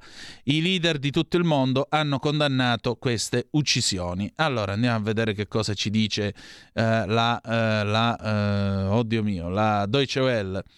La Deutsche Welle tra l'altro sottolinea che la Germania ha, espelso, ha espulso 40 eh, diplomatici russi, sono stati dichiarati persone non grate, questo significa che devono ritornare in Russia, lo ha annunciato il ministro degli esteri Annalena Baerbock. Eh, gli individui colpiti da questo provvedimento, che eh, Berlino ritiene siano membri dei servizi di intelligence russi, hanno 5 giorni per lasciare la Germania. Eh, la Baerbock ha parlato di un significativo numero numero di mh, membri della, dell'ambasciata russa indesiderabili che hanno lavorato ogni giorno qui in Germania contro la nostra libertà, contro la, l'unità della nostra società. Non tollereremo più questa cosa. La decisione è stata comunicata all'ambasciatore russo Sergei Netayev dopo essere stato convocato al Ministero degli Esteri lunedì eh, quest'oggi quindi. Il Ministero degli Esteri russo ha dichiarato che risponderà secondo ehm, la decisione tedesca di espellere questi 40 diplomatici russi, secondo l'agenzia stampa Interfax. Mm, sebbene i dettagli sull'eventuale risposta di Mosca non sono stati forniti, è chiaro che probabilmente eh, sarà un occhio per occhio, dente per dente, come è stato molto comune in queste ultime settimane, mesi e anche anni. Inoltre, eh, il ministro delle, dell'economia tedesco Robert Habeck ha dichiarato quest'oggi di aver nominato eh, l'agenzia, mh, mm, eh, eh, l'agenzia, l'agenzia, del governo tedesco per l'elettricità, il gas e altre aziende eh, chiave in, eh, in, capo al controllo temporaneo della succursale tedesca del gigante energetico russo Gazprom. Quindi sostanzialmente hanno hanno nazionalizzato la eh, sussidiaria tedesca di Gazprom. Eh, Gazprom aveva annunciato venerdì che, stava, che si stava eh, allontanando dalla sua eh, sussidiaria tedesca eh, dopo essere stata in passato l'unico proprietario. Non è ancora chiaro se, se, la, se la Gazprom tedesca sia stata venduta o eh, chi abbia, diciamo così, pianificato di lasciare appunto alla guida di questa azienda il ministro mh, appunto dell'economia tedesco Habeck ha dichiarato che mh, la Gazprom tedesca controllava delle infrastrutture critiche in Germania e che la mancanza di chiarezza sulla sua proprietà ha portato a questa sorta di nazionalizzazione temporanea. Eh, il, l'agenzia, la Bundesnetzagentur precisamente, controllerà l'azienda fino alla fine di settembre, poi dopo si vedrà che cosa fare. Andiamo a vedere la TAS. La TAS, vi dicevo, eh, riporta le dichiarazioni della portavoce del Ministero degli Esteri russo a proposito del caso Bucia e andiamo a vedere che cosa ha detto Maria Zakharova. La Russia chiederà di nuovo che si riunisca il Consiglio di sicurezza delle Nazioni Unite per discutere la provocazione militare eh, dell'Ucraina a Bucha. Lo dichiara appunto la portavoce del Ministero degli Esteri russo, Maria Zakharova, sul suo canale Telegram. Ecco le parole della Zakharova. Ieri l'attuale presidente del Consiglio di sicurezza delle Nazioni Unite, la Gran Bretagna, agendo secondo le sue peggiori tradizioni, ancora una volta si è rifiutata di dare il consenso a una riunione del Consiglio di sicurezza su Bucha. Oggi la Russia chiederà ancora una volta che ci sia questa riunione del Consiglio di sicurezza delle Nazioni Unite per discutere le provocazioni militari compiute dall'esercito ucraino e dagli estremisti in quella città. Il Ministero della Difesa russo, inoltre, il 3 aprile ha eh, negato le accuse da parte del governo di Kiev del fatto che le forze russe abbiano volutamente ucciso dei eh, civili nella, nel, paesi, nel, paese di Bucha, nella regione di Kiev. Il, ministro, eh, il Ministero scusate, della Difesa russo ha ricordato che le forze russe hanno lasciato Bucha il 30 marzo, mentre invece le prove false delle presunte uccisioni sono state mostrate soltanto quattro giorni dopo, quando il eh, servizio segreto ucraino, l'SBU, è arrivato sul posto. Il Ministero della Difesa russo ha anche dichiarato che il 31 marzo il sindaco di Bucha, Anatoly Fedoruk, ha dichiarato in un discorso video che non c'erano soldati russi in paese e non ha nemmeno menzionato del fatto che eh, dei suoi cittadini fossero stati volontariamente uccisi dai russi lungo le strade di Bucia. Anche se adesso sappiamo dalle rilevazioni satellitari che a quanto pare già il 10 di marzo si stava scavando la fossa comune. Andiamo a vedere Xinhua, Xinhua che è l'agenzia stampa eh, di Pechino e Xinhua ha una cosa simpatica, simpatica, insomma, una cosa che dovrebbe, mh, mm, diciamo così, eh, un po' inquietarci perché? Perché la Cina sta facendo di tutto per garantirsi la sicurezza agricola, in particolare quella del grano, mh, mm, mentre a tutt'attorno il prezzo del grano sta salendo sempre più forte eh, e di conseguenza questo aumento finisce per eh, chiaramente mh, mm, pesare eh, non soltanto sulle tasche di tutti noi ma anche sulle tasche della, eh, del gigante cinese. Altra cosa, diciamo così, che eh, vi possiamo segnalare, sempre da Ginois, è in corso eh, la costruzione di un ospedale, ora vi diciamo anche dove, nell'Heilongjiang precisamente,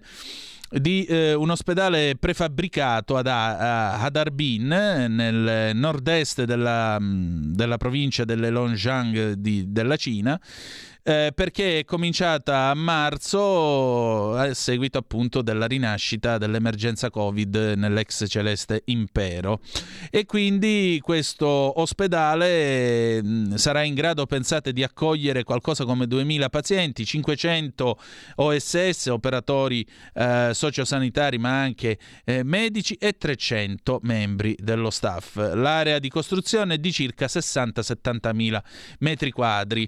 Eh, sembra sembra che questo ospedale sia pronto, sarà pronto alla fine di aprile. Questi in un, eh, in un, eh, in un, in un mese, in due mesi ti costruiscono un ospedale per accogliere 2000 pazienti. Tenete a mente. Andiamo con il paese della sera, va. Il paese della sera, la rassegna stampa italiana di Zoom. E allora andiamo a vedere invece che cosa succede nella nostra Italia questa sera di questo 4 aprile 2022. L'ANSA, Ucraina, Zelensky a Bucia, i soldati russi macellai, Biden processa Putin per crimini di guerra, Mosca si inizia allora con Jugoslavia e Iraq. La cronaca della giornata, indagini congiunte UE-Kiev sui crimini a Bucia, Zelensky, soldati russi macellai, Lavrov, presenteremo anche il nostro materiale. L'ONU, l'Ucraina è tra i paesi con più mine al mondo. Eh, pubblicati i nomi del comandante e dei soldati russi a Bucia. Varsavia, Commissione internazionale sul genocidio. Mosca starebbe mobilitando altri 60.000 soldati per ricostituire le, univers- eh, le unità perse nella guerra. Ancora, lettera col sangue dai militari di Odessa, no fly zone ora. Putin fallo ammazzare, minacce di morte a Di Maio, solidarietà al ministro Di Maio. Uh, news, centro Wiesenthal Yad Vashem, non paragonate Bucia alla Shoah. Poi ancora il petrolio è in rialzo a New York sopra i 100 dollari, le borse europee sono invece eh, caute. Ancora i testimoni a Bucia, le donne sono state prese dai russi come schiavi, segni di distruzione lungo la strada tra Irpin e Bucia. Il racconto è l'inviato dell'ANSA Lorenzo Attianese dall'ex quartier generale russo e della fossa comune scavata vicino alla chiesa. Ucraina. A nome volto il macellaio di Bucia. Kiev pubblica su Telegram l'elenco dei soldati russi coinvolti anche il nome del suo comandante e il suo indirizzo. E andiamo a vedere chi è questo galantuomo. Vediamo un po' se eh, lo troviamo. Mm, I volontari del progetto Infor Napalm hanno trovato e pubblicato su Telegram i dati del comandante dell'unità eh, militare 51.460, 64esima brigata di fucilieri motorizzati, coinvolta in crimini di guerra a Bucia nella regione di Kiev, lo riferisce l'agenzia Unian. Eh, trattasi del tenente colonnello Omurbekov Azatbek Asambekovic. Ripetiamo per consegnarlo alla storia. Omurbekov Azatbek Asambekovic. Su Telegram è stato pubblicato anche l'indirizzo email e il numero di telefono. Mm, di Asambekovic, comandante dell'unità militare 51.460 64 Brigata di Fucilieri Motorizzati, è stata pubblicata anche la foto. Giovane, tutta mimetica, carra armata alle spalle, labbra carnose, occhi allungati dei buriati, la più grande minoranza etnica di origine mongola della Siberia. Da dove è partita per muovere guerra all'Ucraina? L'unità 50.460, esattamente da Gniaze Volkonskoye, nel territorio di Khabarovsk, estrema Russia orientale. Siamo riusciti anche a trovare l'indirizzo di casa del boia russo, hanno scritto i volontari di Infornapalm, citati da Union, annunciando la pubblicazione di dati, archivi, spiegazioni su come trovare il comandante russo. Ogni ucraino dovrebbe conoscere i loro nomi. Ricordate, tutti i criminali di guerra saranno processati e assicurati alla giustizia per crimini commessi contro i civili dell'Ucraina. Si legge nella dichiarazione della direzione principale di intelligence del Ministero della Difesa ucraino, pubblicata sul suo sito. A seguire elenco dettagliato di 87 pagine con i nomi degli oltre 1600 soldati russi ritenuti coinvolti nel massacro di Bucha. Mattarella, sempre scrive Lanza, fermare le guerre affermando la civiltà umana. Il Presidente della Repubblica questo tempo ci fa comprendere il valore della convivenza pacifica. Le mine antiuomo sono un crimine contro l'umanità. Andiamo a vedere l'Aggi. Biden vuole un processo per Putin per crimini di guerra, più armi a Kiev e nuove sanzioni. Il presidente americano, dopo il massacro di Buce, è un uomo brutale. Quello che è successo è che oltre a Joseph tutti lo hanno visto. Il ministro delle finanze tedesco Lindner all'Eurogruppo. Bloccare le importazioni di gas farà più male all'Europa che a Mosca. Lavrov, le immagini di Bucia sono una messa in scena. Il presidente tedesco Steinmeier, nessun ritorno allo status quo prima della guerra. Perché l'Europa, eh, qui c'è un focus dell'Agi, perché per l'Europa è difficile dire di no al gas russo? I governi di Vienna e Berlino sono contrari a colpire le forniture in arrivo da Mosca. Nella riunione odierna all'Eurogruppo i ministri valuteranno quindi quali siano le implicazioni per l'economia europea derivanti dall'aggressione russa in Ucraina. Eh, a destra, di spalla, la vittoria grande come la luna di Viktor Orban, Fidesz, il partito di Orban, è riuscita a conquistare 100 135 dei 199 seggi del Parlamento. Questo significa che il quarto mandato del premier ungherese poggia su una maggioranza strabiliante. Resta però l'incognita dell'Ucraina con le accuse di Zelensky di essere l'ultimo in Europa a sostenere Putin. Chiudiamo infine la nostra rassegna stampa con l'ADN Kronos. Massacro di Bucia, Biden, Putin va eh, processato per crimini di guerra. Gli USA e il Regno Unito chiederanno la sospensione della Russia dal Consiglio ONU per i diritti umani. Pentagono, non abbiamo ragione di confutare le denunce di Kiev. Zelensky, non ci fermeremo finché non sarà fatta giustizia. Ancora una testimonianza del massacro di Bucia. I bimbi eh, giustiziati, donne stuprate, corpi carbonizzati. Il sindaco, i soldati russi avevano la luce verde da Putin. Ucraina e Germania, ora non è possibile tagliare eh, gas dalla Russia. Il ministro delle finanze tedesco distinguere tra gas, petrolio e carbone. Ucraina-Russia, la Germania espelle 40 diplomatici di Mosca, questo lo sapevamo già dalla TAS. Orrore senza fine a Bucia, scoperta la stanza delle torture. Uh, massacro di Bucia, le parole all'ADN Kronos di una fonte della sicurezza ucraina, appena trovata un'altra fossa comune, non sappiamo quante persone ci siano dentro.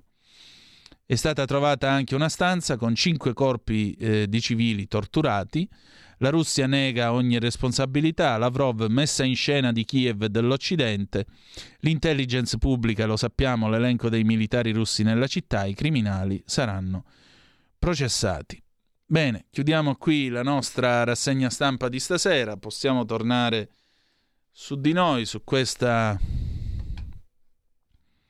Non ci sono parole per poter esprimere... per poter esprimere quello che abbiamo appena appreso. Abbiamo appena appreso. Va bene. Eh, direi che per oggi abbiamo finito poco da dire, insomma, vedremo fino a che punto queste accuse eh, verranno suffragate e provate. Se suffragate e provate sarà giusto combinare la giusta sanzione, perché la pena è certamente tesa alla rieducazione all'emendamento del, del reo, ma è anche tesa a pagare per quello che il reo ha compiuto per quello che il re ha compiuto. La cosa più drammatica è che in pieno ventunesimo secolo noi vediamo dei metodi che sembravano consegnati alle immagini in bianco e nero dei nostri sussidiari e dei nostri libri di storia delle scuole medie e del liceo, e invece, come vedete, il concetto di fossa comune nell'anno 2022, mentre l'uomo si vanta di poter andare su Marte e ha decrittato il DNA umano, beh, ancora esistono le fosse comuni. Va bene, noi chiudiamo qui, ci salutiamo con una canzone d'amore perché malgrado tutto confidiamo in un mondo migliore, quindi gli stadio con Ballando al buio del 1998 scelto per noi dalla nostra Antonella Bellotto che voglio salutare. Grazie per essere stati con noi. Domani la puntata dedicata al dottor De Donno, non mancate alle 18.05 sulle magiche, magiche, magiche onde di Radio Libertà.